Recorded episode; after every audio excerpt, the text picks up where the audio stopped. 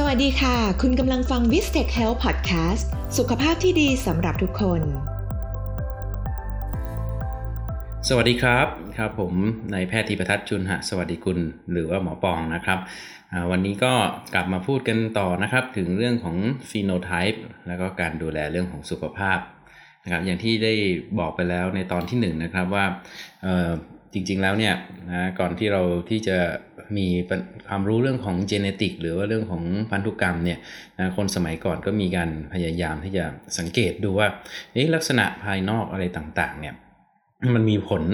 ต่อเขาเรียกว่าความสามารถในการที่จะดำรงชีวิตหรือว่าความสามารถในการที่จะต้านทานต่อโรคภัยต่างๆ ได้แค่ไหน ซึ่งไอสิ่งเหล่านี้เนี่ยมันก็มีมาก่อนตั้งแต่สมัยที่จะมีทฤษฎีทางพันธุกรรมละนะครับ นะต่อมาเนี่ยเมื่อเมนเดลเนี่ยนะครับนะซึ่งเป็นถือว่าเป็นบิดาแห่งพันธุศาสตร์เนี่ยนะได้ไปทำการสังเกตฟีโนไทป์คือลักษณะของต้นถั่วที่มีต้นต้นสูงกับต้นเตี้ยเนี่ยแล้วก็สามารถที่จะเพาะพันธุ์แล้วก็ทำเป็นสูตรคำนวณออกมานะครับว่าการแสดงออกทางพันธุกรรมของยีนด้อยเนี่ยนะครับนะในรุ่นหลานเนี่ยมันจะเป็นสัดส่วน 1 ต่อ4เนี่ยนะครับออกไปเป็นสูตรที่คำนวณได้ชัดเจนเนี่ยก็ทำให้ นักวิทยาศาสตร์นี่ก็เริ่มศึกษาลึกขึ้นจนในที่สุดก็พิสูจน์ได้ว่าพันธุกรรมเนี่ยหรือ DNA เนี่ยนะฮะมันก็เป็นตัวกำหนดลักษณะต่างๆของอสิ่งมีชีวิตชนิดต่างๆ บนโลกทีนี้เนี่ยเราก็มาสู่ยุคที่เชื่อในเรื่องของวิวัฒนาการนะครับนะก็คนที่เป็น key man เลยแล้วกัน ในการที่จะพูดถึงเรื่องนี้ก็คือชาร์ลส์ดาร์วินชาร์ลส์ดาร์วินบอกว่าไปทำการศึกษาสัตว์ ทั่วโลกเนี่ยนะครับนะแล้วก็เดินทางไกลนะครับ นั่งเรือนะครับ ไปที่เกาะกาลาปาโกสไปดูเต่าดูนกดูปลาแล้วก็พบว่าสัตว์ในพื้นถิ่นต่างๆเนี่ยมันมีการปรับตัวนะเพื่อที่จะเอาชีวิตรอดนะครับในอย่างเช่นนกเนี่ยถ้าเกิดว่ามันจะต้องอไปกินหาหนอนหรืออะไรที่มันตัวเล็กๆ ตามซอกดำหรือปาก มันก็จะต้องอมีการวิวัฒนาการให้มันยาวๆหน่อย หรือว่าถ้าเกิดว่ามันจะต้องไปขุดดินหรือว่าสัตว์ชนิดไหนที่มันต้องอาศัยความแข็งแรงของแขนของขาของมันในการขุดเนี่ยมันก็จะต้องมีวิวัฒนาการในการที่จะมีมือที่เหมาะกับการขุดดินนะครับนะคราวนี้คำอธิบายที่ดาดาวินเนี่ยนะครับนะมีเป็นที่รู้จักขึ้นมาก็เพราะว่าเขาใช้ทฤษฎีของคำว่า natural selection นะครับก็คืออ การที่สัตว์ที่แข็งแรงหรือมีความเหมาะสมหรือว่าเรียกว่าฟิตแล้วกันนะนะเหมาะสมกับสภาพแวดล้อมเนี่ยมันก็จะทำให้ตัวมันเนี่ยมีโอกาสที่จะอยู่รอด แล้วก็มีโอกาสที่จะแพร่พันธุ์แล้วก็ส่งผ่านพันธุกรรมที่มันมีอยู่เนี่ยนะครับสู่รุ่นหลานรุ่นเหลนรุ่นหลนถัดไป ส่วนในตัวที่ลักษณะทางพันธุกรรมในที่นี้ก็คือฟีโนไทป์แล้วกันไม่เหมาะสมเนี่ยโอกาสที่มันจะอยู่รอดมันก็น้อยใช่ไหมครับนะ นะเพราะฉะนั้นเนี่ยพอมันไม่อยู่รอดนะครับโอกาสที่พันธุกรรมที่มันเป็นลักษณะทางฟีโนไทป์ของมันเนี่ยก็จะไม่ถูกส่งต่อนะครับนะไปสู่รุ่นถัดไป เพราะฉะนั้นเนี่ยทีละเล็กทีละน้อยจากรุ่นสู่รุ่นเนี่ยนะครับพันธุกรรมที่สร้างฟีโนไทป์ที่ดีนะครับที่เอื้อต่อการอยู่รอดก็จะสะสมอยู่ในเรียกว่าเจเนติกพูนะครับของสัตว์ในสายพันธุ์นั้นก็จะทำให้สัตว์นั้นมีลักษณะทางการทางฟีโนไทป์เนี่ยเปลี่ยนไป อันนี้เราก็มาดูเรื่องของคนบ้างแล้วคนมีฟีโนไทป์อะไรที่น่าสนใจเนาะนะถ้าเกิดว่าเราไปศึกษากระโหลกศีรษะนะครับของญาติญาติของเผ่าพันธุ์มนุษย์อย่างลิงเนี่ยนะครับนะเราก็บอกว่ามนุษย์เนี่ยเป็นสายพันธุ์ที่มีวิวัฒนาการเนี่ยนะครับมีวงวงวานว่านเครือเนี่ยสืบเรื่องมาจากลิง อันนี้ถ้าเราดูกระโหลกของลิงเนี่ยนะเราจะเห็นลักษณะของฟีโนไทป์ที่แตกต่างจากมนุษย์อย่างชัดเจน กระดูกกระโหลกของลิงเนี่ยนะครับ มันจะมีส่วนที่มันเป็นส่วนหน้าผากนะครับนะนะตรงนั้นจะเป็นตั้งแต่หัวคิ้วขึ้นไปจนถึงบริเวณยอดศีรษะที่เรียกว่าเป็นกระหม่อมเนี่ยนะมันก็จะมีสับแป้นๆนะครับ มีโครงกระโหลกที่ที่ไม่ใหญ่นะครับนะแป้นๆแล้วก็ในส่วนของตั้งแต่ลูกตาลงมาเนี่ยนะครับแล้วตรงจมูกก็บี้บี้แบนๆเนาะนะฮะแล้วก็ส่วน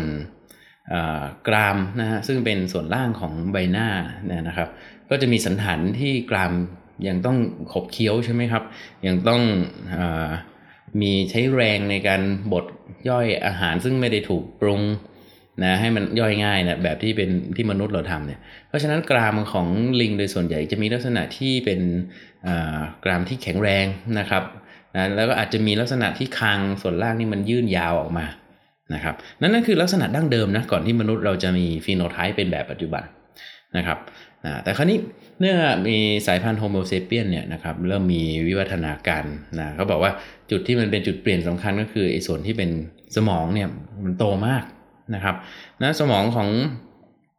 มนุษย์เนี่ยเมื่อมีขนาดโตเราจะพบว่า กระโหลกศีรษะมันก็ต้องมีการพัฒวิวัฒนาการให้รองรับนะครับนะเพื่อที่จะทำให้บรรจุสมองขนาดใหญ่ขึ้นเนี่ยนะครับได้เพื่อจะทำให้มีศักยภาพในการที่จะมีความคิดมีไอคิวที่สูงขึ้นนะครับนะก็เลยทำให้ลักษณะตั้งแต่ส่วนหน้าผากของมนุษย์เราที่เป็น Homo sapien เนี่ยไปจนถึงกระหม่อมเนี่ยมีลักษณะยาวมีสัดส่วนที่ใหญ่นะครับเพิ่มขึ้น นะครับ ในขณะเดียวกันเนี่ยลักษณะของช่วงกลางของใบหน้าตรงบริเวณลูกตานะครับของกระบอกตา แล้วก็จมูกก็มีลักษณะที่เป็นสันโด่งมากขึ้นนะครับนะจมูกคนเนี่ยนะโดยส่วนใหญ่ก็จะมีลักษณะที่เด่นยื่นนะฮะแล้วก็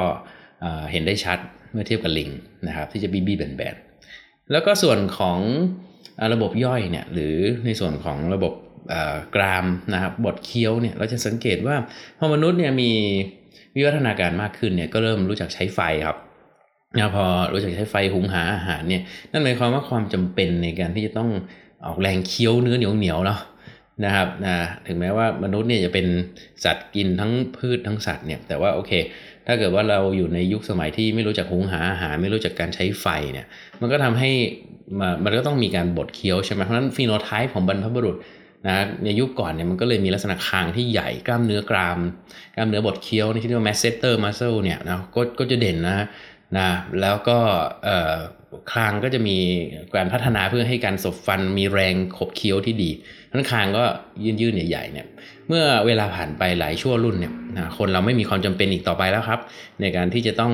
เอาความสามารถต่างๆมาอยู่รอดถูกไหมฮะแต่ไปใช้การคิดประดิษฐ์เครื่องมือต่างๆนะนะอุปกรณ์ ของผู้ล่านะครับนะหอกดาบหรือว่า